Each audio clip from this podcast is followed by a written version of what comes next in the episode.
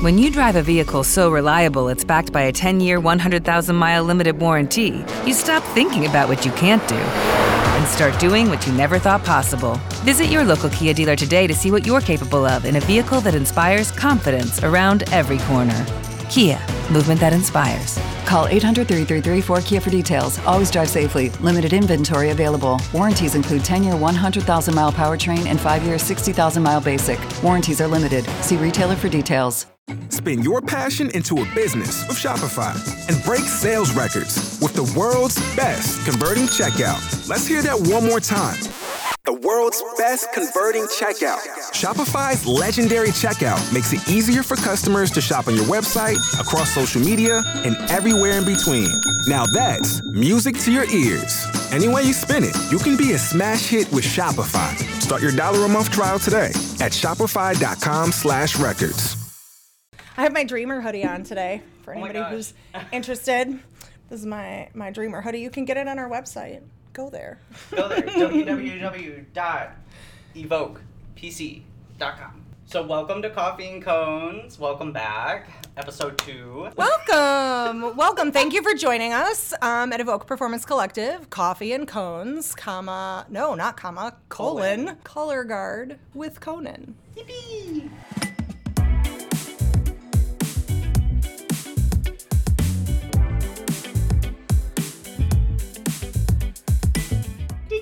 Dink, dink. So, what are we drinking this morning? We are both drinking the same thing. I know last time I said, What are you drinking? But we're both drinking the same thing. Um, it is the Target brand Good and Gather from their Market Fresh Pantry line. Um, it's the caramel macchiato coffee blend, and it is super tasty. So I'm a coffee snob, but also I'm frugal, and so if there are dupes out there of like it tastes like such and such, but it's $6.99 instead of twelve dollars, I am all about that, and that's where the caramel macchiato comes in. okay, It's um, February. it is It's February. Well, actually, we had some housekeeping. We do have housekeeping, some housekeeping things. So, one of the things that I always encourage instructors to do um, is to watch what it is that you're doing. Record every practice, record your final run, record your basics, record your across the floors, all of it. And then go home and spend some time kind of obsessing over those things. I mean, I know it's the middle of the season and you're busy with a million different other things, but the more that you can reflect on your own program's progress and staying on top of things, the better off you're going to be. And so, one of the things that I do as the director of Evoke is every video that I produce, I go back and watch. Um, and I did that with our podcast from last week. Actually, I've listened to it obsessively, right? Um, and what I found is that there were some things in the podcast that we kind of talked about and then sort of brushed over or glossed over some of the more important things. And some of those things are going to lead us into our topic for today, for February. So I wanted to go back. One of the things that I wanted to talk about that we missed was the fan fold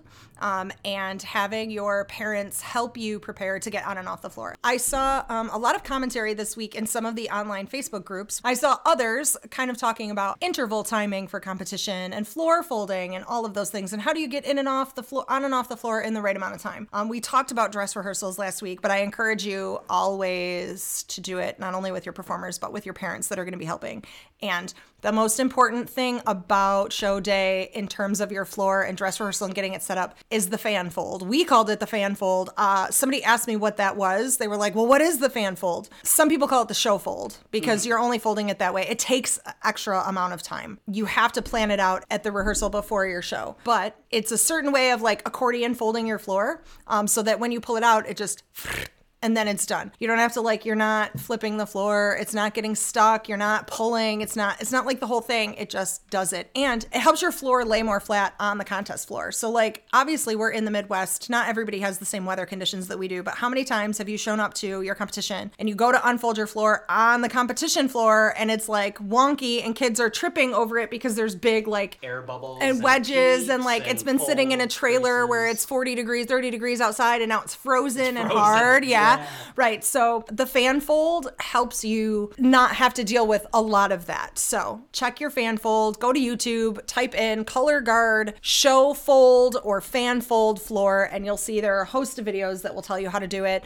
Um, like I said, it takes some time, but well worth it. I highly encourage it. It changed all of my show entries after that. So that was number one thing that I wanted to go back to. Two is we talked about, and this is kind of leading into our topic for February. We talked about um, when I was at Frasier and we had the kids who um, did the show about homelessness and how they told us we were mocking homelessness. And like I said, as an instructor, that was hard to hear. And I was like, oh, he doesn't appreciate my art. But what it did was tell me that I didn't do a good enough job with my art. And so I needed to go back, like I did with the podcast last week, and review what it was that we had done. And I should have, had I known then what I know now, I should have gone back and said, well, why? What should I do, or what is your suggestion for how to make us not look like we're mocking people? What I did is I reached out to a friend of mine who's actually now on our staff, Iggy Corder. I asked him, How do I get these, you know, middle class white kids from the suburbs to understand homelessness? Like, this isn't something that really impacts, certainly not their daily life and not really any part of their regular life. Um, and he said, Take them to a soup kitchen, make them understand, let them meet the people that they're trying to portray so that they're not doing it in an offensive way. And so we did that. And this part of my housekeeping this week is just letting people out there in color guard land know that we did that. We kind of checked ourselves and um, we took them to three different soup kitchens, two different locations on three different days, and they all worked and they helped. They made lunches, they um, delivered food, they washed dishes, they gave clothes and helped homeless people have showers, and they gave them bagged lunches to take with them the next day. I had a kid that came back and said there was this cute little old man, and he was a war veteran, and he kept calling me pudding all day. Like that's what they. And so like for the rest of the season, we called that student student pudding because like they were like, well, that that homeless man gave you that name. That's your character. That's who you represent, and that allowed that student to really kind of invest Yeah. in her character, so that when she went out on the floor, she knew what her goal or objective was. And so that kind of translates into what we're talking about today. Part of what we're talking about today, and that is what happens in February. So you've gone to competition, right? You've gotten your score. You've gotten your critique and feedback. How in February do you build your score if it wasn't where you wanted it to be? You went out, you did the thing, you got the score, and you went, Oh.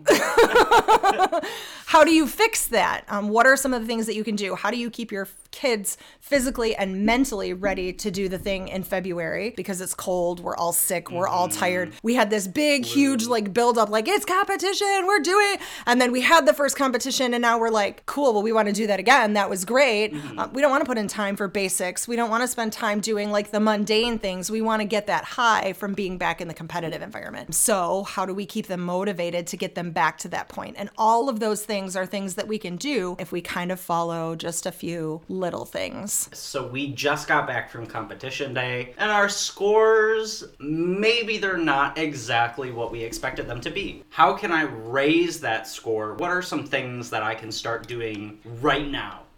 Basics. Always returning back to basics, right? That's that's your foundation. Everything stems from basics. If you don't have solid basics, you're not going to have a solid show. Right. And I think we need to maybe back up just a little bit because I don't necessarily know that everybody understands why basics translate into every single one of your captions when you're competitive. Yeah. Right. So WGI's philosophy for judging is everything is judged in every caption. So that means that your movement is still judged in your G- GE and design captions. Your movement is judged in your equipment caption. Obviously, it's your body moving that's manipulating your equipment. Even things like performance achievement and performance quality and movement quality, that absolutely impacts whether or not you have designed appropriate moments and whether or not you're achieving them from an effect standpoint. So if your kids can't spin together from a basic, we can do jazz walks and drop spins together, they are not going to be able to spin and move and catch that toss and perform it well where the wall meets the ceiling staring up at the top level upstairs GE judge. They're just not. You have to start with the basics.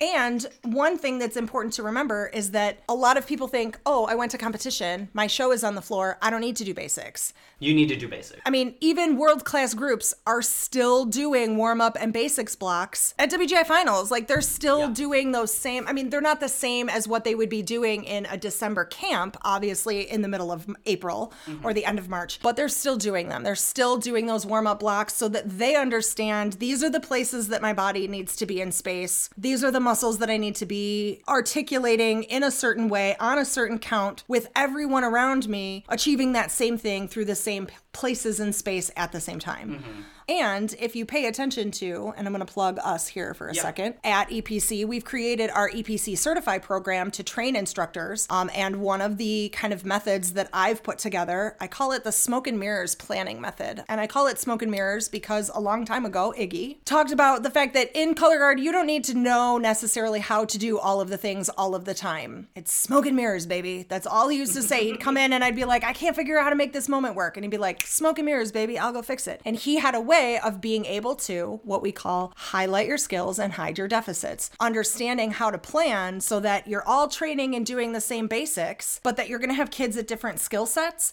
and learning how to highlight the kids that can do the thing and then maybe make the kids who can't achieve that same skill have a different skill that still shows that you can do kind of part of the skill, but not all of the skill. And then an additional part of the smoke and mirrors method is just making sure that you're following that basics plan. And so we talk about every month having a um, like a fraction dedicated to show versus training. Um, and so in the month of February, you should be at one third training and two thirds show. So what that equates to is if you have six hours of rehearsal time a week, a third of that or two hours is dedicated just to basics. And then the rest, the other four, is dedicated to your show. Now, if you've spent time in this kind of like smoke and mirrors planning, you've spent in January half of your time on training and half of your time on show. And if you back it up into December, you're at two thirds training and one third show. So that by the time you get to a point where you have more time to spend on your show, you've already spent a ton of time doing basics. So that show work and equipment choreography or movement choreography that you're laying on them should be based on all those basics that you've spent time doing. So then it's just,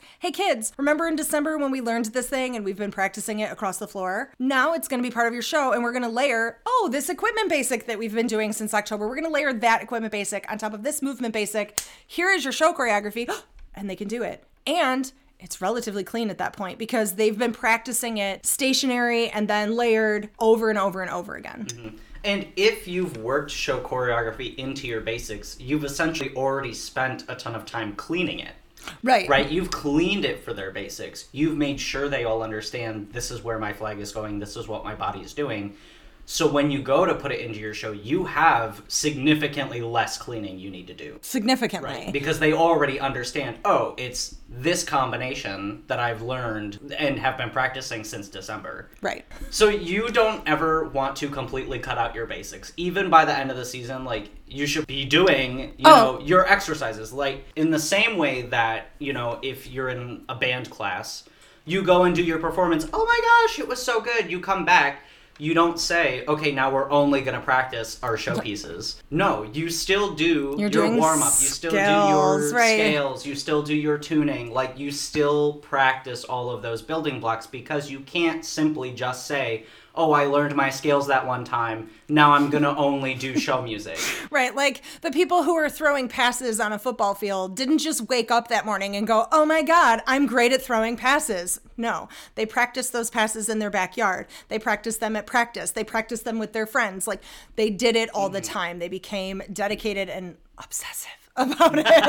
I know a lot of people don't like that word, but like that's it's literally what you have to do and Yeah. and and i think it's important to recognize that if you're doing your planning properly if you're spending november and december really building those basics because friends because friends if you're going to put it in your show as choreography, it needs to have a basics block. It needs to have a basics block always. So, taking a look at before your season even starts, what skills can my kids do? What skills go into those skills? Like, can they do a saute? Great. If they can do a saute, that means they can do a plie and a tendu, and probably a degage. Fairly well at that point. So, like, okay, they're achieving saute. Where do I go from saute? What do I want to build them to? So, you know what your goal is, and then you build all of those training blocks around those skills. And you spend November and December going, we're going to do tendus and degages in a stationary block. Now we're going to do across the floors where we're going to put in a passe and a saute as we're moving. Then in January, we're going to add cones on top of that. So you're crawling before you walk and you're walking before you run because you're not going to be successful at it if you don't spend the time to put those things in. And I think when you come home from that that competition and you you go in thinking like my flags go up together, they come down together, they're clean, my kids are clean, my kids are trained. Sometimes you can have a rehearsed group that isn't trained. That you think because I've been doing drop spins and jazz walks for months now, I am trained. But if you're not paying attention to those finer details in that training, they're not actually trained. And so like you need to really take a look at your score and figure out do my movement scores match my training? Do my equipment scores match my training? And if they don't, what do I as an instructor need to do in order to make those scores work better for me? How do I plan and build with what I already have and the time I have left? How do I make that happen? And I think that's a really good point that like you can go over basics with your kids and have them still be a rehearsed group. Absolutely. You can give them training and have them not be trained, right? And I, I think a lot of people maybe don't understand the difference between training and trained. Right. You can sit them down and be like, when I do a plie, this is what I do. And then they can all do it. And if you just move on and say, like, okay, they're trained, I saw them all do it. They like, all bent at the knee. They all came up. They went down on counts one, two. They came up on counts three, four. They're the same. That may not necessarily be true. And if you take that group to competition, you will probably likely get back some scores that are like on the lower side because maybe some of those finer details, maybe one kid is sticking their butt out a little bit or they're like tucking their tailbone like super under. Right. You know, when we say training, think of it more like you are cleaning basics To a to a standard. to a standard. And we just talked about this earlier. Your standard, while there are industry and technical standards for things, a plie is a plie. My knees track over my toes. That's been established in dance. Like King Louis in the Palace of Versailles took care of that a long time ago. There are technical aspects to it. However, that being said, if your carriage position for a flag or, or a weapon, as your students are just say they don't have the piece of their show is not filled with choreography and all they're doing is carrying their equipment, what does that carriage position look like for you? Is there an industry standard for carrying a weapon? I would say there is.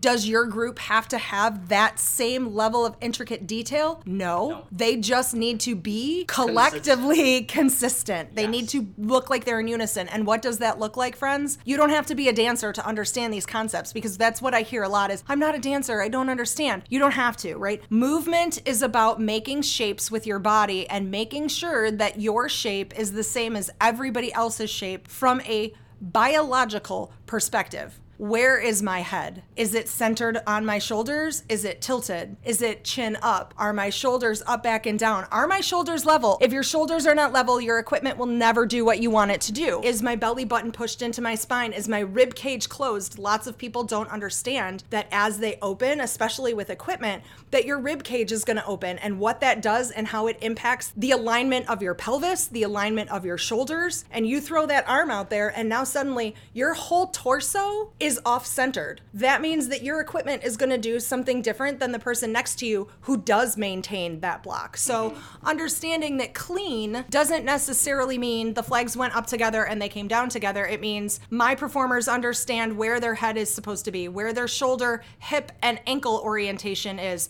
Is their pelvis tucked? Are their feet screwed in? Is their belly button pushed into their spine? Are they allowing themselves to manipulate the equipment consistently throughout the ensemble from all of those perspectives? And again, it doesn't have to be industry standard, technical, like competitive dance level type dance training, movement training. It can simply be my feet are in a second position and they're turned out. My pelvis is mm-hmm. tucked. My shoulders are up, back, and down. My shoulders are facing the 45 those fine, fine details are really what make you a trained guard because you want your kids to look the same. And it's not about like, will we stand up on count seven? It's what muscles are you using to get you there? Are you engaging your core and lifting yourself up, or are you pushing through your ha- hamstrings and quads to push yourself off the floor? Is your foot turned out or is it parallel? So many different things go into just standing up that you, as an instructor, saying, Well, I'm going to be more dedicated to really explaining movement. If you don't take the time from the beginning to explain what muscles are used and where they are in relation to their body and where they are in relation to space around them, the, they're never going to look the same. The kids have to have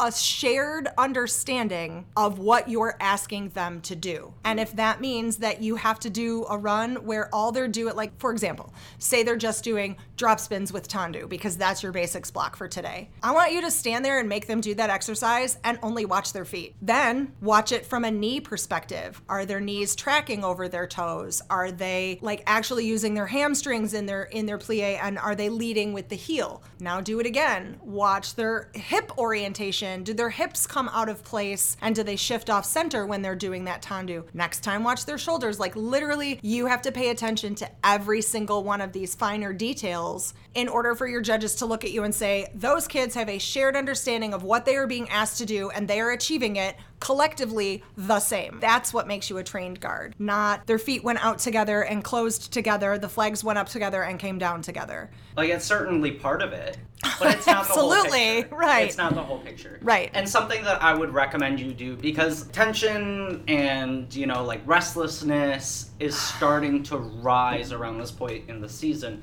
So your kids might not be super thrilled about doing tendus and drop spins 14 times while you watch their feet one time and their ankles one time and their shoulders one time. And while those 14 times would be really really good for them there is a point where their mood is going to impact their learning and it's no longer productive.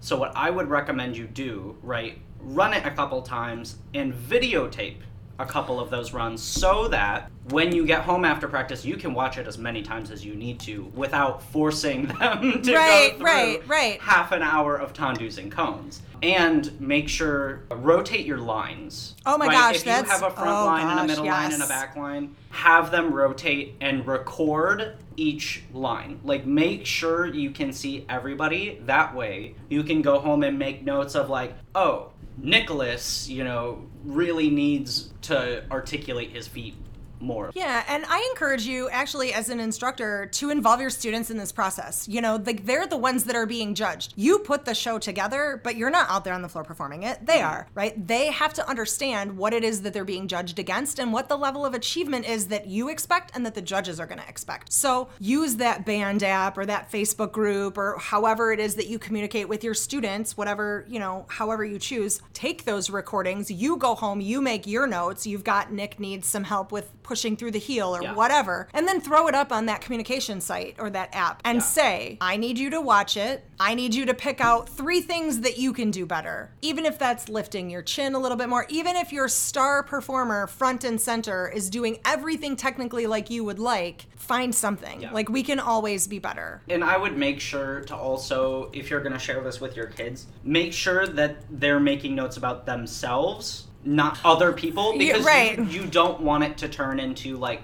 well, I saw some people in the video were not smiling or looking where they need to. Like, you don't want it to turn into uh, passive aggressive type thing, or you don't want it to read that way between the kids, right? You don't want to cause, you don't want to make more tension than there Right. already is. Um, like I recommend sharing it with them so that way they can see themselves and just make sure look at yourself. Period. Well, and I think it's really important to talk about that because I had a student who ended up being staff with me one day who said to me, Monica, when you shout things from the front and you say, like, bah, bah, bah, bah, do this, point your toe, do, do, do, do, she's like, I literally never paid attention to you because I knew that I was doing it. That's really funny because I was the opposite. Same. I was like, it's me, I'm the problem. That notice for Hi, me. it's me. Yeah.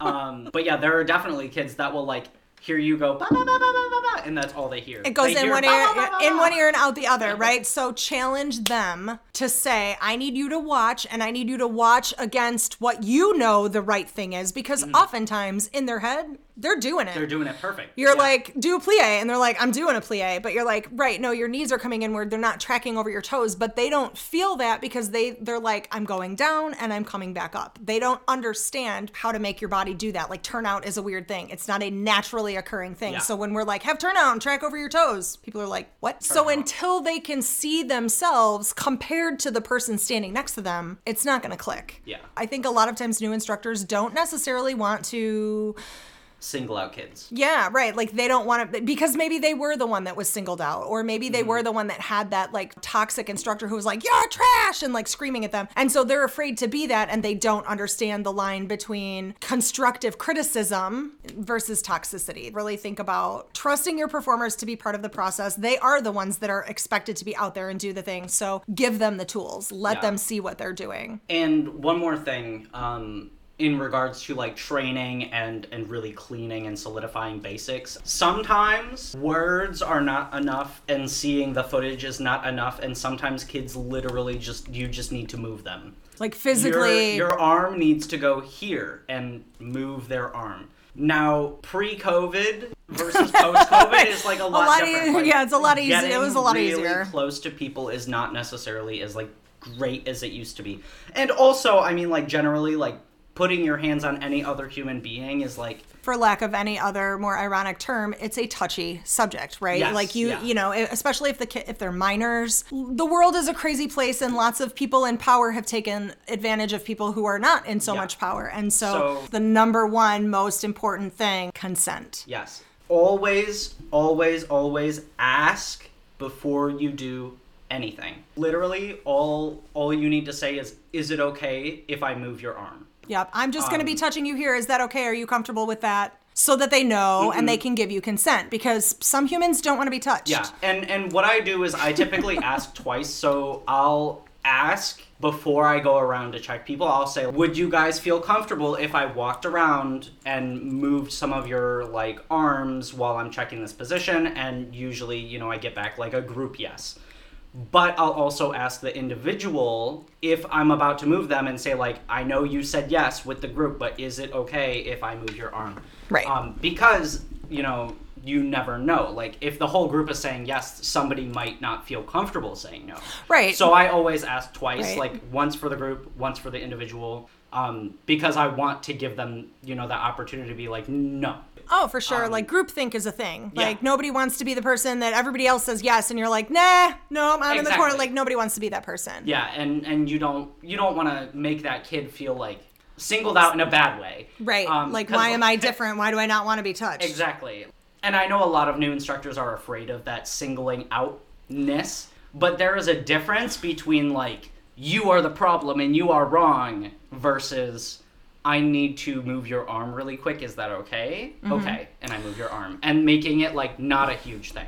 Some kids need that physical manipulation. Some Mm-hmm. people just need, you're working too hard. Think about here, squeeze this here, show me that you can squeeze that muscle, and you can have like more of a conversation and work it out with them. But Mm-hmm. ultimately, there are some kids who ju- you just physically have to move them. Mm-hmm. There is growth and teaching your kids that it's okay to be wrong and learning how to Mm-hmm. fix yourself and holding yourself accountable um, is a skill set that I think will enhance your kids not only in color guard but just in life in general, like being able to take critique and feedback and utilizing it and having the growth mindset and be like, they're here to tell me how to do the things so that I don't have to work as hard and so that I look better at what I'm doing. I should listen to that. So we've been to competition, we come back, and we've got our scores. Okay, we need to work on basics. We're working on basics. We're doing the Um, thing. We're doing the thing. maybe a judge said something like, I don't understand this moment. I feel like it should be like this instead. We've only been to our first competition though. We've got like maybe half our show. I was gonna say two minutes- two minutes on the floor. And it's not all filled. It's gonna be a lot of drill. And some of it's not readable because Yeah. it's not clean yet. So so what do you do when a judge is like, I think you should change this? I think that's Yeah. a different question at the end of January than it is at the beginning or the middle of March. At the beginning of January, or I'm sorry, the end of January, you obviously have more opportunity and more time to be able to fix things. But you obviously don't want to start over from scratch. It's the end of January. So learning how to balance what you have time to do versus what you need to do is really the key. And I think the biggest thing that I would encourage people to kind of understand is that if you're planning and you're spending November and December doing your training and you're using January to stage and February to fill and March to clean, which is kind of the industry standard of what works, you've gotten to the end of January and they're like, well, we don't like this moment. Well, how do they know if they like the moment if they haven't seen the whole show? Is your seventh grade English teacher gonna like your book report if they only read half the book? I mean, it's an honest question. Sometimes there are going to be parts of your show that really just don't make sense from a design or like structural type aspect. No matter what you do for the whole rest of the season, they're not, they're just not going to work. And so, yeah, those are spaces where you score a lot lower in equipment than you thought you did, or a lot lower in movement than you thought you did. Okay, mm-hmm. so instead of going, well, they don't understand my design or they said I didn't make this GE moment, instead of changing something about my drill or the effect that I've planned for that moment, why don't I just put the rest of the show that I have written on the floor so that they can see the whole show and get the whole picture? Now we've read the whole book, and now we can say, yeah, chapter six really wasn't so great. And I think chapter six wasn't great because the setup that you gave us in chapters three, four, and five didn't really work. Maybe take a look at just that section. But until you get all of your drill on the floor, what they're looking at is a book report that's only based on half the book. I think it's important that you recognize, like we talked about last month, it is an objective opinion. It is based on that run, that judge, that day, and those contest dynamics. So, what you put out in rehearsal or what you're to put out in two weeks, none of that matters. It's that day, that judge, that run. If the judge didn't see the whole show and they said, well, that part doesn't work, well, now if I go back and I change all of this drill for that one little part in chapters three, four, and five so that chapter six makes sense, all of my people and my dots are in totally new, different places. So everything that I spent December writing in terms of drill and staging just totally went out the window. So that was totally wasted time. And one of the most important things that a judge ever asked me was in 2016. He sat me down and said, Monica, you're a better designer than this. I have to ask you why. And I was like, what do you mean, why? And he was like, the most important thing any designer can ever ask themselves is why. So that judge didn't like your X moment. Why? Ask him why. He's going to tell you. And then when when he does tell you, you need to think about how that actually applies to the show that you have because he saw you for 7 minutes. You've seen these kids for 7 months, probably more some of them, right? So you have like this way more in-depth and detailed knowledge of your program and what's going to work or what's not going to work. So put out your whole show even if it's just drill, so that your design and GE, so that your upstairs people are looking at it and they have at least a more clear picture of start to finish.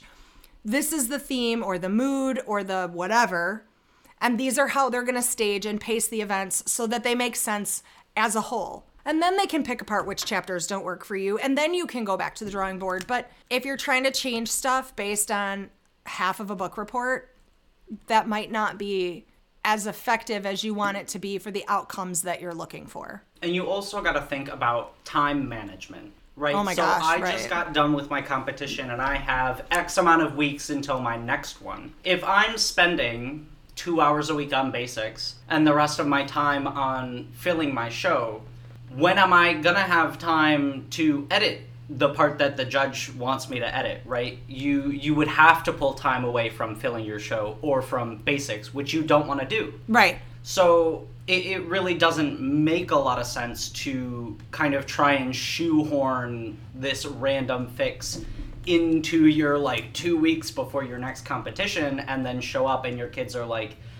man, I have no idea what my drill is for the new part of the drill because I just had to relearn my first part of the drill and now none of my work makes sense because my drill is different and I don't know where I'm going and there's so much in my little my little ninth grade brain. You're making so much extra work by changing things early, not only for yourself but for your students. Um, And that's not to say that you shouldn't change things. Like true, like, like you can still change things. You just don't want to Again- throw a bunch of old stuff out the window and redo Right. a bunch of it because one judge was like, the drill in these two sets, like Chapter I just, six doesn't make sense. I didn't like it. Right. Like and so I urge you, before you make any changes, before you scrap everything and go back to the, you know, ask yourself why. That is the number one most important question that or thing that you can do as an instructor. If someone tells you to do something, why? If they say they don't like it, why? Question yourself, question your students. Um, if the students say, Well, I don't want to do it that way, you know, maybe there's a drill spot that they're not achieving. And they say, Well, I can't do it that way. It doesn't work for me. Why? Before I change your drill, why doesn't it work? Maybe you're not making it because of X, Y, or Z reason. And if I know that as the designer, I can find maybe not the way that I originally staged it, but a different way that will still achieve the goals of the program but keep things facilitated in a way that make it more achievable for you and less distracting for your judges which might have been like the original point. and so understanding that there's a whole host of things that go into your commentary and your score and your program going forward and figuring out like you said i have two weeks. What is my most important thing? Mm-hmm. You know so you've got a score in movement or equipment that maybe isn't as high as you want and your show's not finished. You've got two weeks where do you focus you know yeah. spend a week putting the drill on the floor, getting them to move the same, and then go back and clean the work that you already had so that you can increase that equipment score or that movement score. And you've given them the full show. So now they understand, the judges truly understand what the book report is about. And they're seeing that you've spent a little bit more time pushing your IA scores so that you will be successful. Um, because I think that, especially at this stage of the game, if your movement or equipment scores are your vulnerability, you are scoring scoring 10 to 20, 30 points lower in one of those captions than you did in Designer GE. That means that you're a great designer and you understand how to plan effects, but maybe you don't understand quite how to train your kids. And if you are of the mentality that you have to get the show on the floor because that's what's the most important, I urge you to think about the fact that you can't create muscles in March. Muscle development doesn't happen overnight. It doesn't happen in March. Oh, I have four weeks. I can create muscle development now. No, you can't. muscle development starts from day one, and that's why basics are so important. And so, mm-hmm. if you haven't taken the time to do your basics and your training and your stamina and conditioning, now is the time to, to focus on those things and really hone in on your IA scores because your IA scores are what's going to let your EA scores improve. Um, And just to clarify, IA versus EA, just in Oh. case people don't know what those mean. Correct. I, I speak as though everyone understands me, and I have to remember what 2001 Monica was like. And IA stands for individual analysis, and EA stands for ensemble analysis. So your mm-hmm. IA judges are your movement and your equipment judges. They sit downstairs, they see the kids, they judge your kids on a person to person basis. So they're looking at your soloists, they're looking at your trios, they're looking at as you have an ensemble moment, as I scan from side one to side two, am I seeing every single person doing the same thing? Your EA, your ensemble analysis, they're the people that are judging you as a group. Are you pacing and staging your events appropriately? Are you setting up the moment to achieve the effect? Are your performers performing it in a way that they're achieving the effect? Then those people sit up top. They're not judging you so much on are their toes pointed, are their feet articulated, are they moving through the same places in space? They're saying, did they achieve that toss? Well, if you're not articulating your muscles in the same way and you're not going through the same places in space, you're not going to achieve the effect of that moment, and your scores up top are going to be diminished because you're not as effective in that moment. It all comes back to basics and training at the end of the day. I Literally. mean, your basics and your training and your muscle development and and all of those building blocks are going to impact li- quite literally every moment of your show. Everything. literally every single rehearsal. And the great part about being in Regional A and A class is that you can design your basics so that they translate into show work. If you're planning your basics in a way that everything that goes into your show choreography has a basics block within it, and then say you get to January and you're like, wow, I want to do this really cool thing. Look at the basics you have, see where you can make it progressive and adapt what you have and throw that new skill in. So that they're still learning, you're still challenging them, but you now have a basics block to support whatever that new piece of cool choreography is. Mm-hmm. And if you've spent the proper time planning, when, like I said, when you do throw that choreography together and on top of them, you don't have to clean it or you don't have to clean it as much. As you, much. c- you can spend time cleaning it by the quarter count one E and a, two E and a, and Mm-hmm. In basics. pinpointing in basics. If you start your planning and you do your planning correctly and you train your kids in the most effective way for you with a timeline, with structure, you get to a point where you do have time in March to clean by quarter counts so that you can achieve cleanliness like performance as an effect.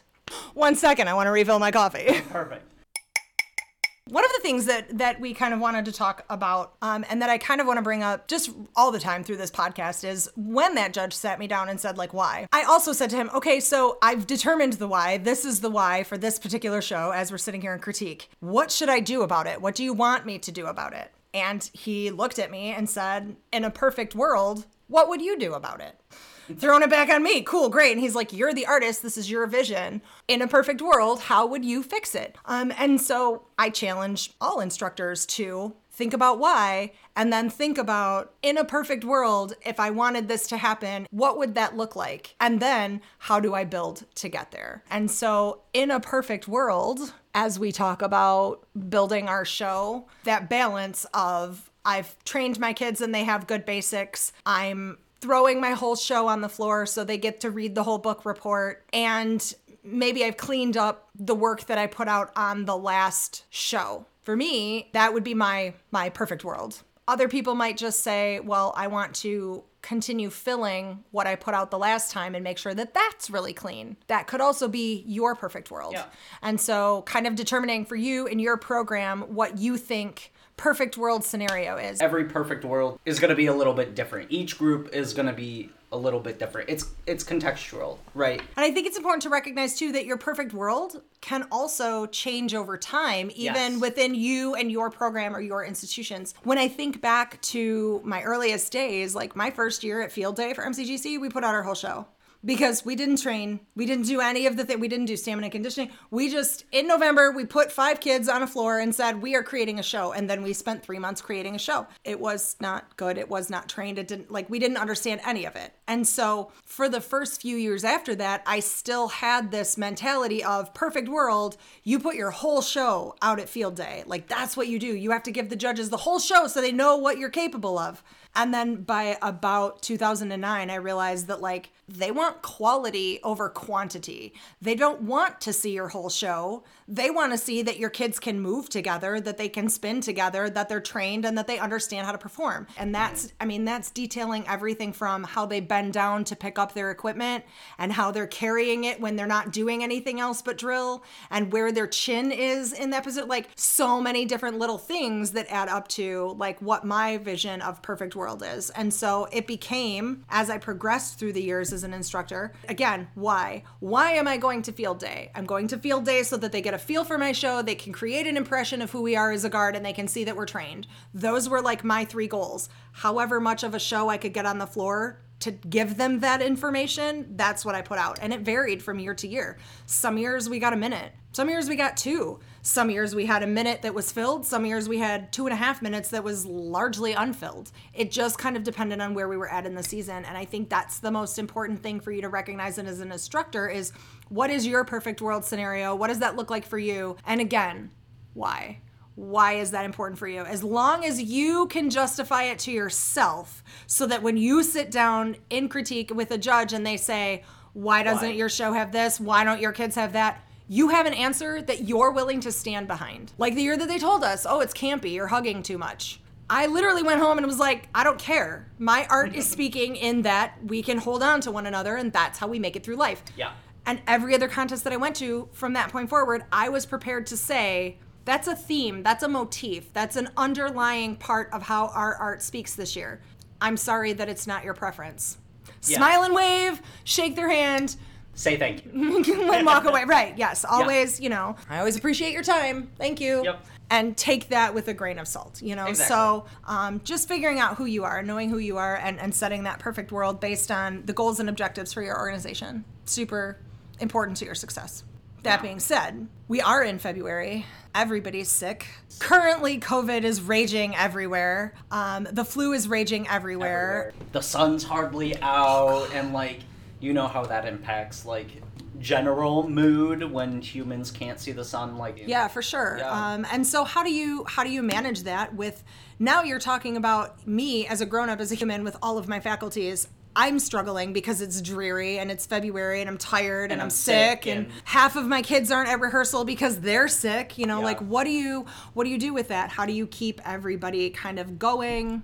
How do you keep it interesting? How do you keep the performers safe and healthy from both a physical and a mental, emotional well-being mm-hmm. kind of perspective when February just sucks? Yeah. So so physically, obviously you can't say here I need you to make sure that you're eating all of the groups on the food pyramid. Are you drinking enough are you- Are you drinking enough like vitamin C? Like are you getting your orange juice? Like like you're not you're not their doctor. You're not a doctor. Right. Um that's not a thing that you can do. But there are certain things that you can do at practice to kind of set your kids up for success with the time that you have with them, right? The things that are in your wheelhouse. So you know, as, as much as some of us might hate to hear it, going back to basics. Basics! Building, building those muscles starting early, right? Giving them strength, building up their body, making sure they're not injuring themselves early on in the season from poor technique or lack of training or lack of muscle development, right? Giving them those tools to prevent those injuries.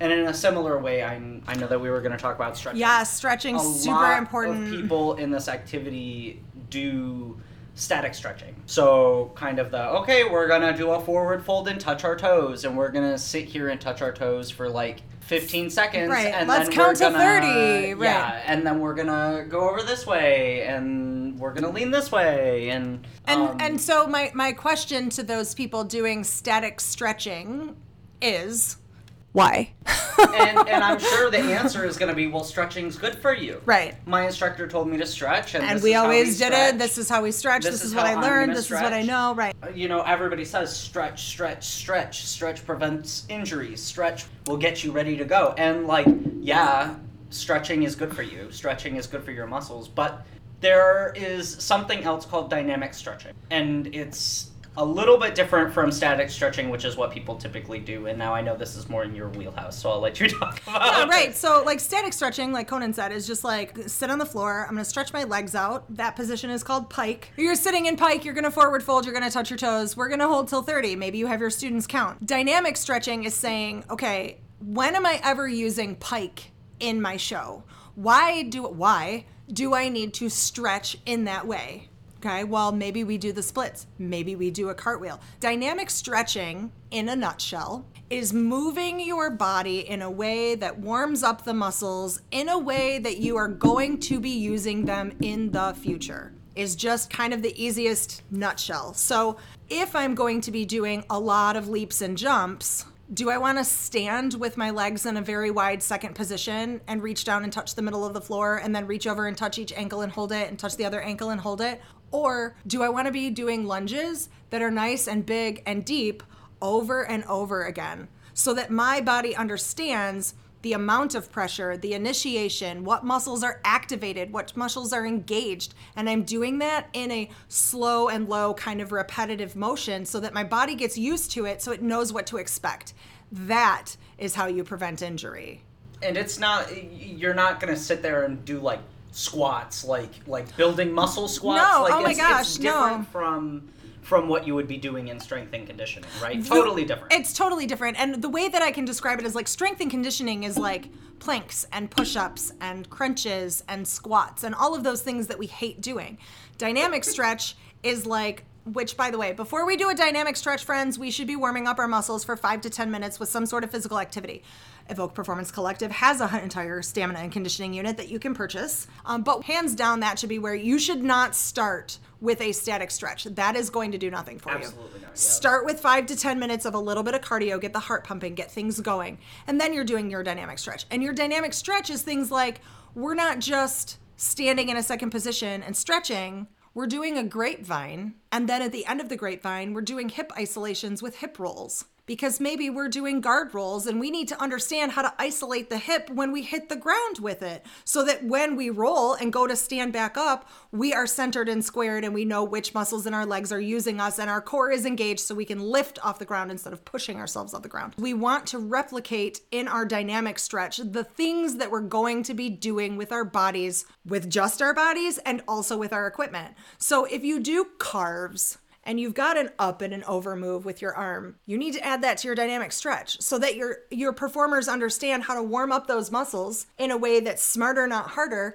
that's teaching your brain, my muscle's gonna go in this way. It's gonna go in this way. So that when you do it with a little bit of extra force, you don't tear your rotator cuff because mm-hmm. it's used to moving in that direction and you've built those muscles specifically for that move. I feel like static stretching is still predominantly like what people are doing currently. So if you've never heard of or never seen dynamic stretching and all of this is like I have no idea what you're talking about, I highly highly highly encourage you to go literally just on YouTube, look up dynamic stretching, watch a couple of examples and it can be a really really really good and useful tool and it can also help keep kids engaged because instead of just getting to this position and sitting and waiting here for however long, kids get real antsy really fast. Yeah, right. If you're doing something like dynamic stretching where they're constantly moving, they're constantly engaged, they don't have time to take out their phone and pipe. And realistically, I think dynamic stretches help kids to understand the transition between musical phrases. So like Yeah. the the dynamic stretch that Kate Orlando has put together for Evoke, it's constant moving. It's and really it's nice. it's it's very nice. And that's what you really want to think about with dynamic stretching is you're stretching in a way that's helping build those muscles in a way that's going to make your body be like, "Yep, that's how I do it." You're creating muscle memory, but you're also kind of training your performers to think about filling the musical phrases and connecting each movement to the next movement. You're not statically spinning Yeah. why would you statically stretch? The more you can incorporate moves that your body does naturally with your equipment into your dynamic stretch, the better off you're going to be. And if you're hearing, friends, in your commentary from your judges, things like you're not fulfilling the phrase, or your students aren't connecting their musical phrases, or your transitions are a little bit rough, what that means is that they're not connecting this piece of work to this piece of work. Think about how many times you've seen the kids go, oh, I have to go up and down. My counts are one and two. And maybe they're getting there at like one and, but they think they're getting there two. And then they just kind of stand there. And then they move on to the next thing, right? You want to make that as fluid as possible, right? We are a motion based, movement based thing. And so connecting your dots is what's giving people the ability to be like, oh, that movement flowed. Oh, right next, you know, you're not just like going, move, stop, spin. A dynamic stretch will teach your students not only how to mentally and physically prepare their body, their equipment, and their achieving things, but it also teaches them how to appreciate connecting the dots musically Yeah. so that they're not, so that they understand how to take all those counts and fulfill that musical phrase before they move on to the next musical phrase.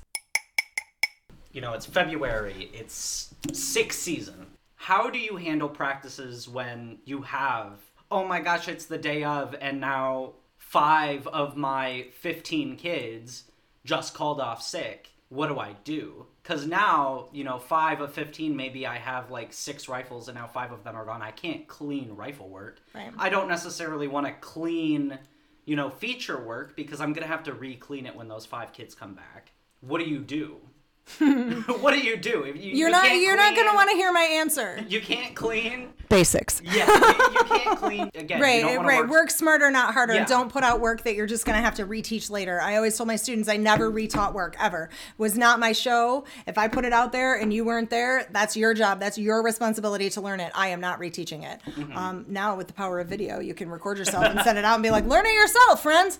You know, but it's it, it truly is really difficult when half of your kids are missing because they're out sick. Like, what do you even do with that? Literally basics. Like, and I say that because, again, it's super important for instructors to understand the difference between a trained guard and a rehearsed guard and how important basics are to that plan. And they don't have to be like the basics that you're doing in late January and February are not the same basics that you're doing in November, where you're like, okay, friends, halfway on and down on one. Like, you're not doing those same things where the kids are like, oh my God.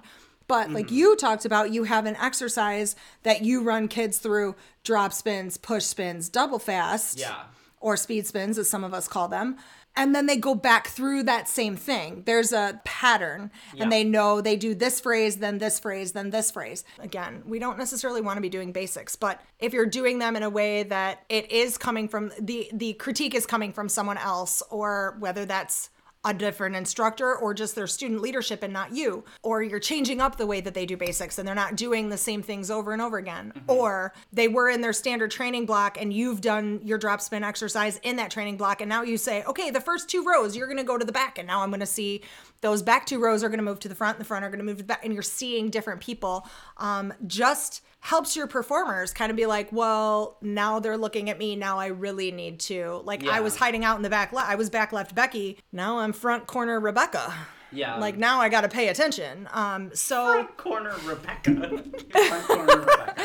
it's a different it's a different mindset friends I cannot emphasize how important rotating lines is and and rotating just who people are standing next to. we literally at resurgence we created a new training block we created a new one every month i started it That's huge. The next month I'd have a different instructor do it because I'd be like, you saw things from back left Becky that I didn't see. Where do you think back left Becky needs to go? And we all kind of took a turn creating a new block. Yeah. Um, we we got to a point where we understood that student leadership in the beginning of the season needed to be in the front so that people could mimic and follow Yeah. them. But then about January, those humans needed to go in the four corners of the block or the back of the block so that people weren't relying on them and they could see things that we couldn't see. And they could be like, I'm standing behind Becky and I'm telling you she's not articulating her foot. You need to come watch from my position. It gave us another set of pseudo kind of trained eyes. Yeah. Um, it, it- changing up your, your spin block, super important. also keep kids engaged a little bit more too because they're in a new spot around new people now i'm in the front and oh my gosh there's so much more for me to think about when i'm in the front that sometimes is enough I tell people all the time challenge your students. This is kind of another way to talk about keeping things interesting. If you always perform to the front of your gym, turn them around. Like- make them face the Yeah. wall, make them face the back, put them on different 45s, line them on the outside of the floor.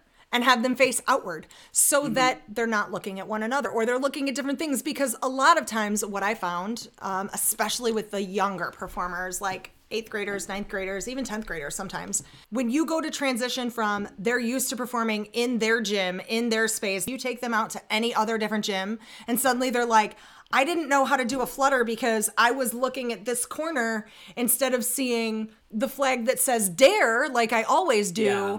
I now saw Grandma Becky.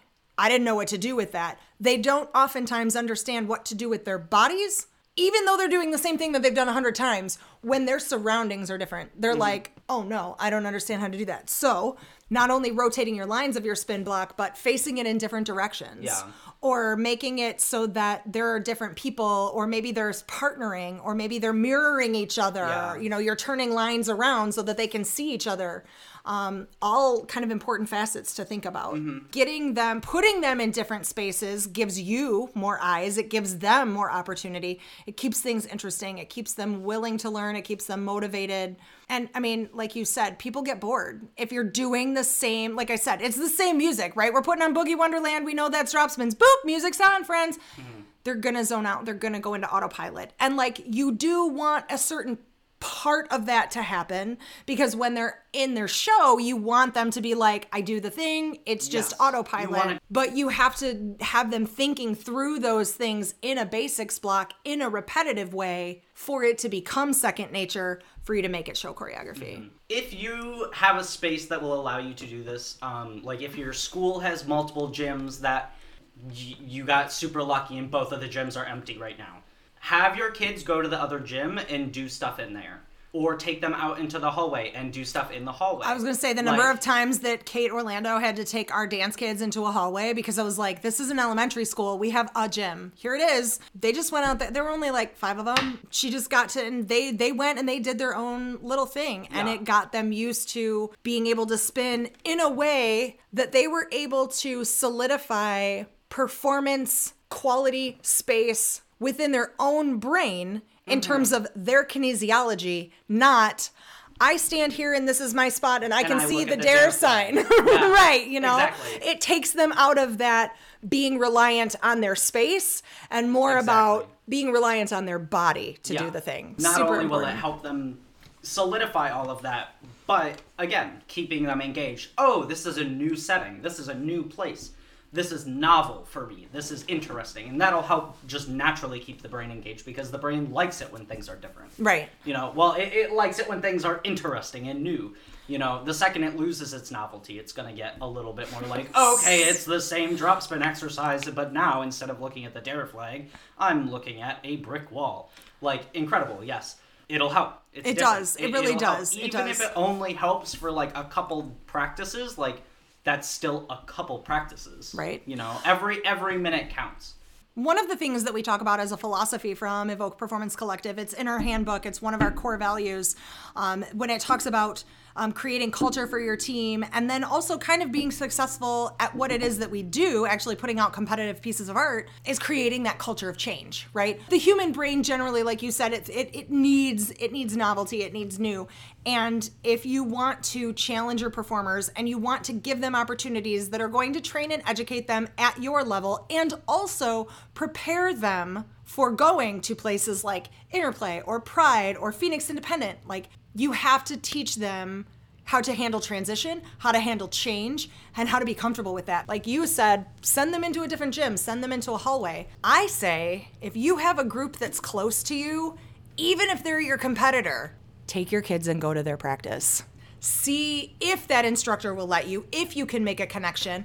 In 2009, I took my Fraser kids to Chippewa Valley. They're literally like three miles up the road and around the corner. Yeah. And I called their instructor and I was like, Can I bring my kids in? I need them to see what a Scholastic A group looks like and how you run rehearsals and what type of commitment and dedication what an and what a, a scholastic a group rehearsal looks like because my kids i don't think they get it we've got attitude we've got drama we've got kids that think they're better than one another we've got kids that talk back to rehearsal like i took those kids to a chippewa valley rehearsal and said watch these kids these kids have made finals in WGI A class. These kids have done it. They've done the thing. You want to see how to be good at it? You want to be see how to be successful? I challenge you to watch these kids. Watch the way they interact with those instructors. Watch the way they listen. Watch the way they have a culture, a change, a growth mindset. Watch the way they apply technique. All of the things that you want them to be able to do. If you have a successful group that's your competitor, even if they're not successful, even if they're just your competitor and you guys are neck and neck or you're better than they are, whatever let them see other ways of doing things because you never know how much they're going to learn. You never know what they're going to pick up as important. And it's just going to give them more like experiences and opportunities. Yeah. And that, that truly is how Yeah. we grow and how we learn. We see other people doing the thing and we're like, oh, they're better at it in this way than I am. Mm-hmm. I should try to do something that's similar so that I can be effective at it. That you can even consider as having a joint rehearsal. Right. We've right? done that too. Yeah, instead of just simply going and watching, like you can have your kids engage and have them take instruction from another instructor. Um, take them to clinics. Take them, you know, Absolutely. have them watch videos. each program has its own culture, its own idiosyncrasies, all of it that makes it work for that program. Yeah. And if you want to be competitive in the thing, you got to go out and see what's out there and you got to see what makes you different. Yeah, just exposing your kids to that. It does so many different things. So many Yeah. great things. So maybe that's what you spend time in February doing is bringing in a different instructor or going to somebody else's rehearsal and seeing what you can get out of it. Mm-hmm. I do know that if you're going to bring people in, I suggest that you don't do all of them in one day though. Yes. In yeah. 2010, I brought in like four different people on one day, and I was like, oh, it's wow. gonna be great. I've got a movement person, I've got a person who's great at equipment, I've got this person who's awesome at design. We're gonna come in, it's gonna be great. My kids literally came back at the next rehearsal and they were like, please never do that to us again. Like, we didn't know who to listen to or where to go. Like, there was so much information. We were so overwhelmed. And they were right. Like, when I sat down and, like, when I went home, I was like, oh my God, that was so much information. Even for me as a grown up with all my faculties, it was overwhelming. Um, so if you're going to do the thing where you've got lots of people that you can use as resources and bring in or go visit or whatever, space it out. Yeah. Don't do it all at once. Um, do it slowly so that Yeah. you can you can learn who you are and what your organization is. So, in a perfect world, I guess we can go back to that. In a perfect world, we've spent dis, uh, we've spent February or we've spent January. We went to competition. We got the critique right. We we planned our perfect world. What February is going to look like. Here's how much time we have. These are the things we need to accomplish. We're doing some basics. We're doing some character development. We're doing dynamic stretching, so we're preventing injury. Um, we're doing more basics that are engaged and and and keeping things interesting for the kids who are here. But we're still. bleh. we're still we're still sick. here right. We're still we're still sick. We're mentally drained. Um, it is two weeks until our next competition. We don't want to do basics like the kids you know three of their friends the reason that they're there is because their three best friends told them that they should join guard this year and they did and all three of their friends are sick and they're alone and they're not really friends with the rest of the kids on the team. What do you do? How do you keep motivation going? How do you keep things fun and interesting keeping them active, keeping them healthy, building the team, creating the theme, giving them performance achievement on like February just sucks. I know we've said it before, but literally that should be the title of this episode. February, February sucks. you Yeah. have so much to do and not enough time. Um, and so and everybody's sick and angry and right and like there's tension and like right keeping those big feelings in mind and respecting your performers and keeping them Mm-hmm. in check i encourage you to use your february for things like games and homework and team bonding. Iggy was always really great at this. And so I encourage you if you are struggling with ways to make it work for your team and your show theme, reach out to Iggy, Iggy at evokepc.com. Um, but when I talk about games and homework and team bonding, right? Homework, one of the things we did for homework when we did that homelessness show was go and work at soup kitchens, right? I didn't schedule that in when I gave them their team schedule in November and said, like, these are your practice dates, these are your competition dates. I wasn't like, by the way, we're going to a soup kitchen in February, plan that. I just I just came in and was like, by the way, in two weeks, here's a permission slip. Your parents need to sign it. We are doing the thing. You are required to go. It is now part of your homework. And they re- they really honestly they didn't they didn't give me too much you know too hard of a time. And so I encourage you to think about what what types of homeworks you can do with your kids. And so I offer these suggestions as these are things that we've done in the past. So we did a show about Wonder Woman, um, and it wasn't so much like about Wonder Woman, but it was really truly based on female empowerment and how as women we are all together so what did i do for my kids over christmas break when i knew that they weren't they had two weeks like i went out consequently i was in a feminist rhetoric class at oakland university at that particular point in time so i I had a great wealth of knowledge. Shout out to uh, Valerie Palmer-Mehta, by the way. She was the most amazing teacher. I learned so many things from her, and those 23 kids in that Wonder Woman show absolutely benefited from me having two classes with Valerie. She was amazing.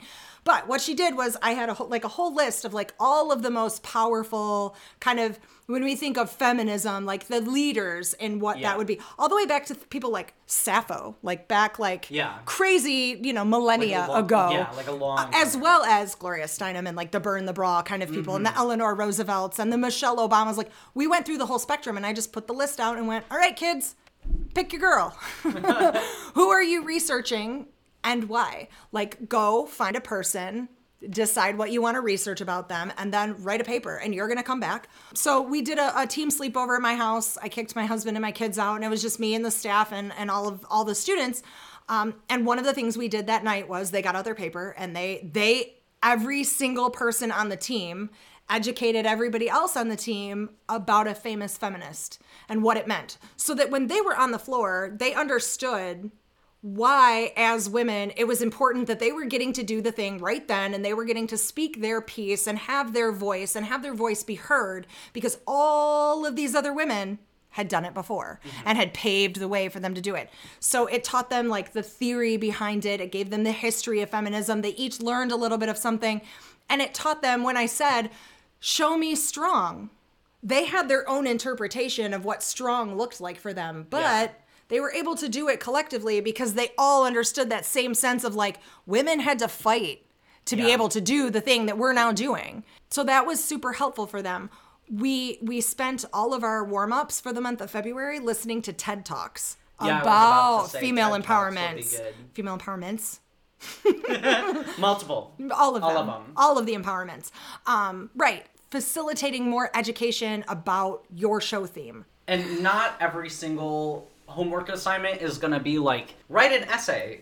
You don't have to have like a huge final project for every single year that you do this, right? Like, you don't have to be like, oh, yes, I know you signed up for Color Guard, but I need you to write three essays for me by the end of the season. please write your 45 You know. page dissertation complete in apa format with citations and footnotes Yeah, like you don't have to be like, I need you to make like a five minute long PowerPoint presentation about how to make a peanut butter and jelly sandwich because that's what our show's about. You know, like you don't have to make it huge. You know, we did our show about um, mental health and like the Hug Me show, right? Um, hold on. the Hug Me show. it was the hug Me show um, you know, we had a homework assignment that was like, I need you to go and find a song, find a piece of music, or like a spoken word or something that makes you feel these deep emotions, that makes you feel, you know, the the emotions that we're trying to convey, and we, you know, talked about what those emotions were. But then everybody brought back, you know, a song, and we put those songs in a playlist, and we would listen to that playlist when we stretched. you want to know what conan's song was objects in space that's what it was by La La Dispute, right? All those songs are still in my phone. Yeah. Because I knew that when I did that, right, it gave you guys something that you could connect with. And then all of our warm ups and across the floors and basics were set to those songs. Yeah. When we sat down, so we sat down and we listened through these songs, right? And you know, you hear and you get a feel of like all of these different emotions that come through the music, right? And you know, like this is somebody's song. Somebody's You know, feeling this, right? This is somebody's. This is somebody's song. It really gave me a moment not only to connect with the piece of art that we were making and the piece of art that we were helping to create, but also to connect with other people on the team on a deeper level that I previously had. it helped you guys connect as performers. It helped us as a staff understand where each of our performers' mindsets kind of were. I mean, I literally remember standing in power poses. Yeah. Like we're gonna put on "Don't Stop Believin'." That's my jam. At the time, at Yeah. the time, it's not anymore. But at the time, whenever I needed to be like, "Go get him, Tiger," I'd put on "Don't Stop Believin'." I'd stand in a power pose and stare at the mirror. Now it's "Shake It Off" by Taylor Swift, but that wasn't out at the time. Um, and I remember standing there with you guys, and I know that there were a lot of you guys that were like, "Oh my gosh, we're laughing and we're like kind of uncomfortable, and this seems weird," but it allowed you to just sit in that uncomfortable Yes. space and feel what everybody else is feeling Mm-hmm. and, and get that. The affiliate that we have in Georgia right now, their show is based on disco. And, you know, I just last weekend, she was like, oh, we have this thing, we have this community performance that we put on every year. And it's literally in the middle of winter and I have no control. Like, I ha- we have to do it, it's a thing. But we literally have to take a week. We have no rehearsal in the middle of January. We just chunk it out and we go do this community performance. And I was like, okay, well, how do we keep your kids still active, still engaged, still learning? I went to YouTube and I was like, Studio 54. I found an eight minute documentary on Studio 54. That's really cool. They can watch that when they're driving in the car on the weekend to go see grandma. They can watch that on the bus on the way to school. They can watch that um, on, you know, Yeah. so many different places where you're asking them to take time, but it doesn't necessarily have to be oppressive Huge. in the amount of time, Yeah. right? Like it's not impacting them in any way. If you can use your homework to help them understand what the goal and objective of their performance is, it can translate in their head because oftentimes, especially if you base your homework on things that are like performance related, a lot of times kids get in their heads and they don't want to do the things that you're asking them to do. You know, one of the phrases that that came out of, of fusion was the dumber you feel, the better, better you, you look. the better you look, right? Yeah. Because it gets kids out of their head. They think like, "Oh, if I'm doing this, everyone's watching me." Yeah, they are watching you. But they're not like they're not like watching you, right? They're watching your group. And so if you're not doing it to the same level that the other four people are because you think you look dumb, it's kind of a self-fulfilling prophecy. You kind of do at that point because you don't look like your other teammates and they're like, "Why is why is back left Becky different?" Right? So the dumber you feel, the better you look. And if you can give them homework that helps enhance their performance quality, their motivation for why they're there, helps solidify that cons that that the concept of why they're there. What's their mm. goal? What are they trying to achieve? It's it's going to be better off all around. yeah. Games are another really important, and I say games. I'm not talking like you know, sorry and parcheesi. I say games. One year, I literally we were doing boxes or cones or carves. I don't know something in some basics block, and a, a host of kids were missing. But the kids that were there were just mentally checked out. They were like, "It's February 18th. We're tired. We're done. We're not doing the thing. We're all sick. We feel awful." I put on the Macarena and I made them stand in a circle and do the Macarena together. And then I was like, okay, does everybody feel good? And they were like, mm-hmm. and I was like, all right, chicken dance time. We put on the chicken dance. And when they started, some of them were just doing the regular chicken dance. And then some of them did this wacky thing where instead of just clapping four times, they were clapping up here and then clapping underneath their leg, which was like an added movement challenge that some of them could do, but not all of mm-hmm. them could do it. But then some of them saw the other ones doing it and then they tried to do it. And then, and then suddenly, when like the first time that they were supposed to grab hands and spin in the circle, they were like, ha, ha, ha, ha, ha. By the last time they had to spin in the circle, the circle was big and they were everywhere. I mean, they were getting their energy out. They were holding hands, engaged as a team. They were having fun. Again, they were achieving kind of something, they didn't know this maybe at the time, but they were achieving something bigger than just themselves. And it got them out of that static February sucks mindset. if you guys know the Cotton Eye Joe or like something really really easy that like most people know or it's like generally common knowledge like you could throw that into a rehearsal and take like five ten minutes like absolutely i mean because also think about it like if your kids are like super down in the dumps and like mentally checked out like how much progress are you making in that five or ten minutes anyway like take the five or ten minutes have fun like Right. Break the concentration, yes. get them in a better mood. yes like a better mindset, a better frame of mind to be like, okay, we did the fun thing. I moved my body. My heart rate's going a little bit. I'm ready to buckle down and do the thing.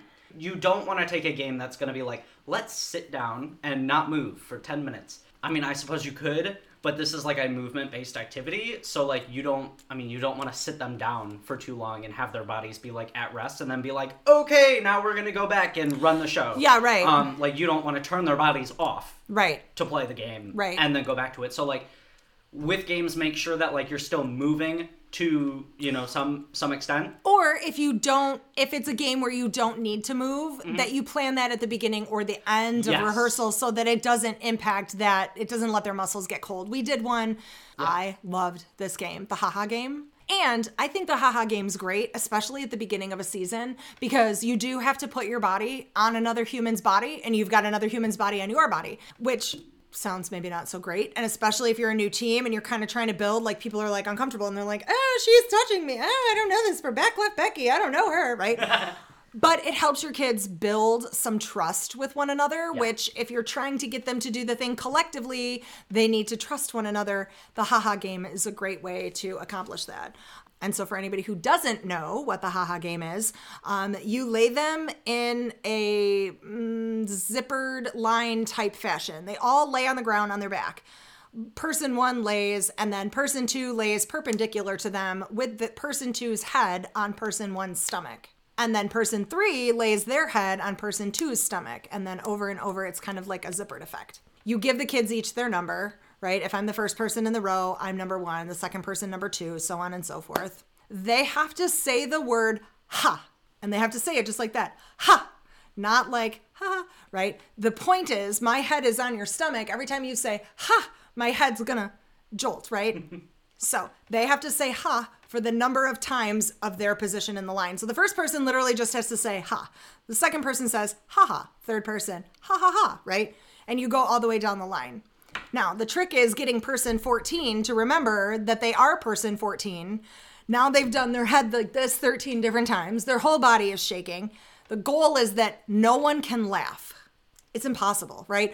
When you do this the first time, the more kids you have, the longer it takes, the Yes. more you have to get out the giggles, but it helps build trust. It gets them kind of out of that like structured mind frame. It does a lot of different things, but um, Yeah. it does take sometimes a lot of time. And so having opportunities for games like that, super important. Yeah. Another one that's kind of good to help them as at an overall sort of thing, um, and we always used to put this on our student leadership to facilitate, is um, themed rehearsals in terms of dress. Yes. So today is blue themed, wear your blue. Today is old costume day. Today is space galaxy themed. Today is superhero themed. Like a million and one ways that you can get them engaged. And if you can make it so that it supports your theme of your show, even better.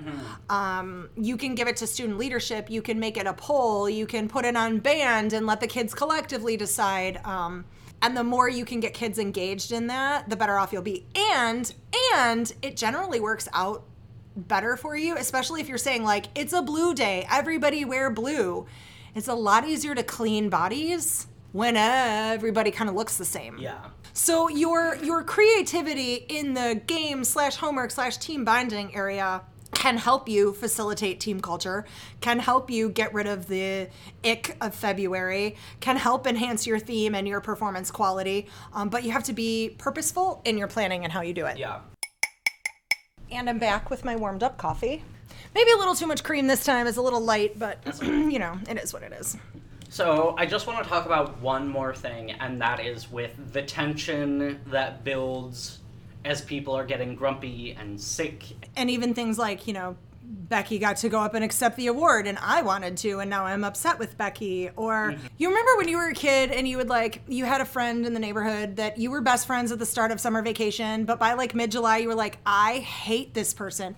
Because you've literally spent so much time with them you're just like i'm annoyed by their idiosyncrasies like i can't do it anymore when you have spent several months kind of creating this like family families don't always get along. Sometimes you're irritated and you're like, I hate my brother. This sucks, right? Mm-hmm. So you have that tension, you have that drama. And I would argue that it often comes out in staff too. I don't Yeah. think we recognize that often. I think as staff, we're kind of like, we're here and we're in charge and we're leaders and it's the thing. So, Yeah. how do you kind of help dissipate that tension and that drama and keep things mm-hmm. As dysfunctional family less as possible? Yeah. So something that I like to do at the very beginning of, of every season. First thing we do is we set goals and expectations and just generally guidelines. So I ask them like, you know, what do you want to get out of the season? Like, here are the guidelines, like don't be late, like da da da da da. But something that I like to include is assume positive intentions. And and we've talked about this a little bit, but you know, people in this activity generally are not going to be like rah rah rah rah rah rah rah and like super mean and angry and like ill-intended. We're performing artists, my God. We're creatives, and we're like, everything would be great if it was hearts and flowers. Yeah. So something I like to talk about with the kids is like assuming those good intentions. If somebody is saying like, "Hey, I noticed that your drop spin was like here on one and not here on one," don't assume that they're saying that because they're mad at you and Right, they think that you're horrible. Like, You're a train wreck of a person. You shouldn't even be spinning. Why are you here? Go home. Yeah. No, that's not it. No, I, I mean, I also tell my kids like to not give each other like a ton of corrections because like that's why I'm here. You know, I'm being Worry about yourself. I'm being paid to give you corrections. Like Becky is not like a trained professional who's giving you corrections. So I, you know, I try and have them keep that minimal, but telling them like assuming the good intentions because like, you know, your teammates are your teammates. They're Right. your team. Like, Right. You know, they're not there to be an obstacle for you and to make your life horrible and to like belittle you and bully you. Like they're everybody's there to have a good time. So let's have a good time. Right. But so for winter, when we get to that point of people are like, you're you need to point your foot. Like if a kid is like, you need to point your foot, like being like, okay, she's kind of having a moment, and I might be having a moment, but I need to remember that like she's saying it because she wants the team to look good, not because she hates me. Right. Just right. because we both want what's best for the team, and that means looking good, and that means pointing my toes. Right. And I think that's important to maybe have that conversation if that is, and I think it should be, part of your culture, right? Mm-hmm. Helping people to understand how they deal with constructive criticism and Yeah. how they how they handle feedback that they get about their own performance and behaviors. If if you understand from the get-go that these aren't personal attacks and that we're doing it because we only want you to get better, it helps you look at it and go, okay, well, maybe I thought my foot was pointed and they didn't. maybe my foot was pointed and they just they saw me but really they thought they saw me but really they saw the p- person behind me. And then next time make it a point make use that as motivation to make you better.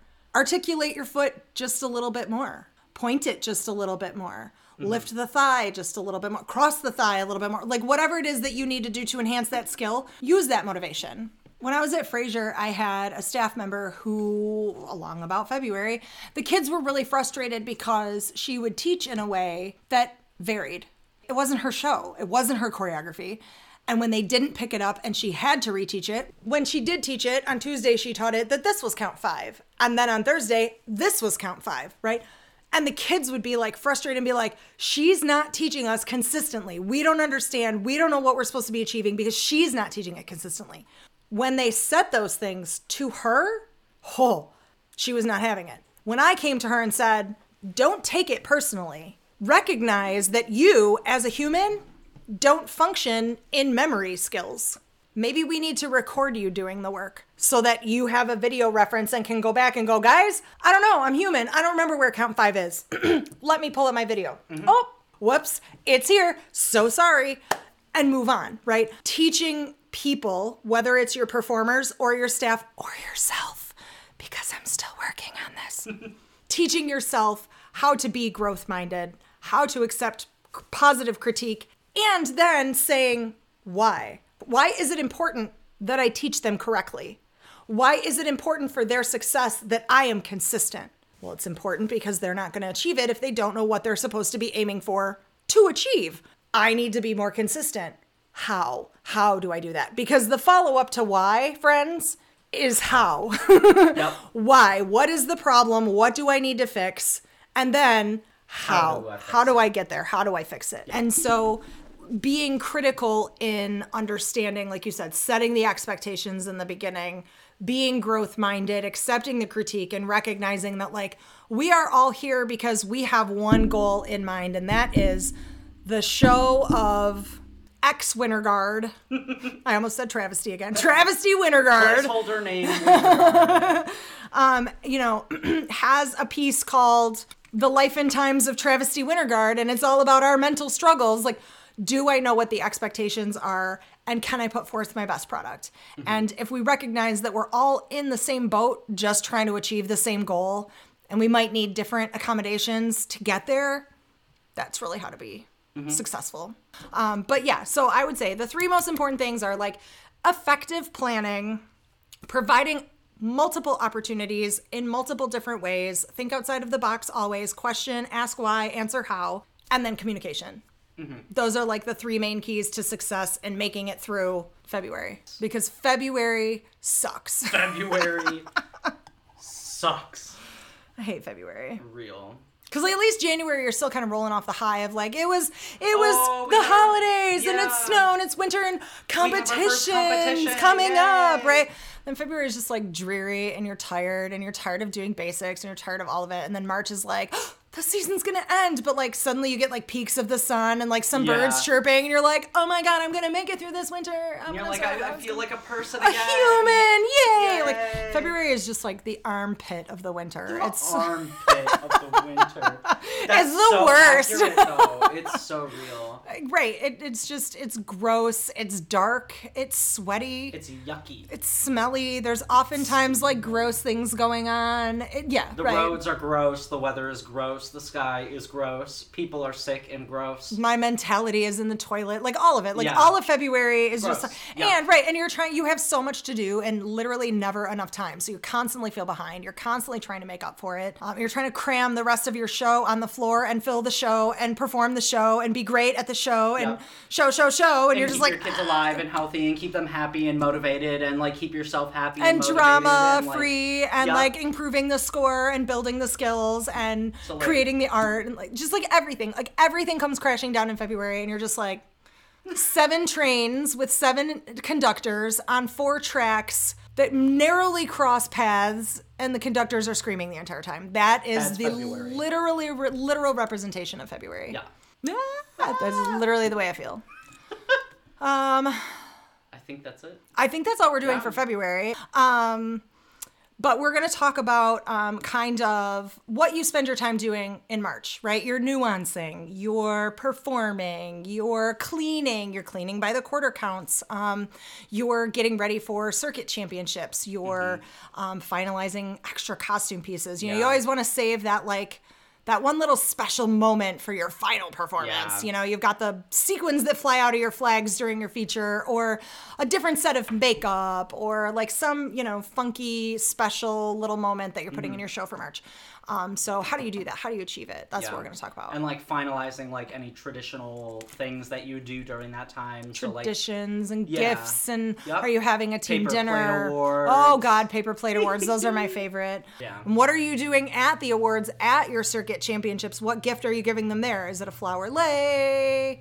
Is it, Mm. it like a hat? sunglasses? like, like a little flag. we did fun thingy? flops every year. The fun Yeah. flops were always. Every Those year I was really like, we're cute. making the fun flops. And then every year as I sat cutting like yards and yards and yards of fleece, I was like, why did I do this? I hate this. Everything about the end of your season and the culmination and how to get the most out of your show and how to make the most opportunity for your performers and create that family and, and have that kind of experience um, is what's on deck for March. Sponsors. Our sponsors this month, friends. So again, call Funeral Home. I'm gonna say things the right way. Oh God, Mackenzie and I had a good laugh about this last week. If you have funeral service needs, check out Call Funeral Home. They are located in Metro Detroit. If you have any computer or networking or IT service needs, call Justin Nays at uh, PC Shards in Washington Township, Michigan. And also, um, our newest sponsor is Jill Z Designs. Um, Jill is not only our graphic designer, but runs her own graphic design business. Um, I've been working with her for a really long time. She's really great at what she does. so, if you have t-shirt needs, if you have jacket needs, if you have I need help with my social media, um, if you run a business that isn't color guard related, she's there to help you with everything. She is the human that when I run out of creativity and I'm like, I got nothing. I call her and she helps uh, support Evoke uh, with her creativity. Um, so call Jill if you have any graphic design needs, and if you're interested in bec- if you're interested in becoming an Evoke sponsor, uh, send me an email, Monica at evokepc.com, um, and we can let you know about all of the benefits and things that come along with being an Evoke sponsor uh, for coffee and cones, Color Guard with Conan. I'm going to shamelessly plug some of our products here Yeah, too, about to right? say, like- so we've got this new program, friends, that we've launched called EPC Certify. It has three different levels for instructor training. We have a growth development coordinator, a growth development instructor, and a director at large. So if you want to go out and do the thing and you're new or you need help or you just, even if you've been doing it for a long time, um, these classes that we have come together and created as a staff are here to help you. You understand your sheets. You can build your musicality skills. You can learn how to write better choreography with your sheets in mind. You can work smarter, not harder. You know uh, the smoke and mirrors concept and the whole planning. Um, all of that is in our EPC certified program. We also have our EPC readiness program, which is our community education program. So we have one class running currently. Conan is in charge of that. Um, but we're starting a new program. Um, it's supposed to be launching hopefully this week uh, called the Tetrahedron Experience.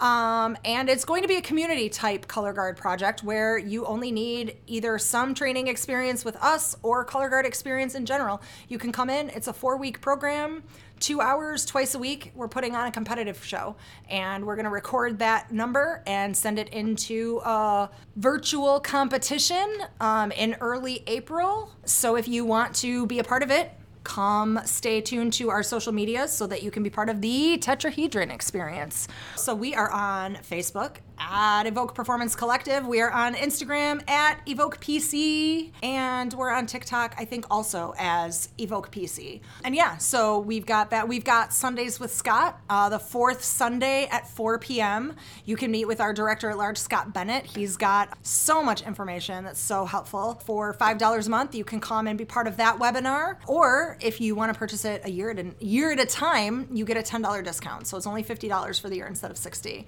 We have a connecting the dots class. If drill and design um, isn't your thing, like I once heard someone say, I just move my kids around like Sims until I like the way it looks. Oh my God, don't do that. Come take our design course. Uh, we're going to teach you how to build a horizontal map. We're going to teach you how to stage your moments. We're going to teach you how to be more effective with your transitions and how to put it all together. How to write drill. You know, I think that's I think that's a, a, a struggle that a lot of young instructors Yeah. have. Um, so that one. Um, we also have a class that's going to debut in April with Issa Lewis of Ace Winter Guard in Michigan called Attention to Detail, the finer points. And it's literally going to be watching groups and learning the really important points of, like we talked about earlier in this episode, are their shoulders in alignment? Are their shoulders parallel to the floor? Are they flat? Are they even? Are their hips in the right place? Are their feet in the right place? Like all of those things that just your flags are going up together and coming down together. Yes, but are they using the same muscles? Are they going through the same pathways in space? And how you, as an instructor, can watch that and learn how to critique your students so that they can be cleaner and you are trained and not rehearsed. Um, so you can again you can purchase that class. It's a four. Uh, I'm sorry, it's a three lesson class. Connecting the dots is four lessons. We also are going to have new content launching hopefully in March or April with Iggy talking about um, how you as an instructor can enhance your own skills, how to learn more about yourself, um, to be a better instructor, how you can um, motivate your students, and how all of that goes into the planning of your show and being effective at your planning and effective at what you're doing. So stay tuned for that to come, friends. And then we also have, if you are in Michigan and listening, we have the EPC extravaganza. We have one that's going to be in the Atlanta uh, area in April. We have two days where we're going to be in Georgia. The 22nd and 23rd will be in Georgia. Come out and see us. Um, we have one scheduled for May on the west side of Michigan. Um, some of our uh, friends on the west side are going to host a, a, a day long, possibly same thing, two days long at two different locations in May. And then we have a week long summer camp coming the 19th through the 23rd of June where you can come up and if you're an instructor, you can come and get instructor training. You can do this connect the dots, this attention to detail. You can do that with us while your students are in a gym learning better stamina and conditioning, dynamic stretching, how to have better movement skills, how to have better equipment skills, um, learning some different tips and tricks while they put together an entire Winter Guard show basically in one week. You can come. There are going to be discounts available at that camp for um, if you're bringing a certain number of students, you get a discount. If you bring a lot of students, you get a bigger discount. And so you can come and learn as an instructor while your students are learning. You can get better as a team, as a whole. Um, so I encourage you to be on the lookout for our extravaganza events and you know come and, and learn from us because we we have a whole host of people. I know we've brought on a lot of new staff recently so we've got lots of people to to help learn and facilitate content with just a whole host of things. So i'm super excited and really looking forward to june to being able to kind of get things out there for people. So if you're in the area any of those areas be on the lookout. Check us out on socials. Stay tuned for more information coming on those events and then register on our website and join us. Yep. cool So thanks for joining us, and we will see you in March. Yeah. See you later, friends. Bye. Bye.